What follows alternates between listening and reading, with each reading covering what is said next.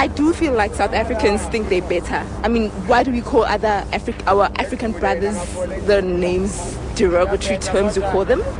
It's like let's just prove the point. Um, I wouldn't necessarily say that, but obviously now if you were in our country, it will it will give that sort of impression, but which is not actually the case. It's just being proud of where you're from.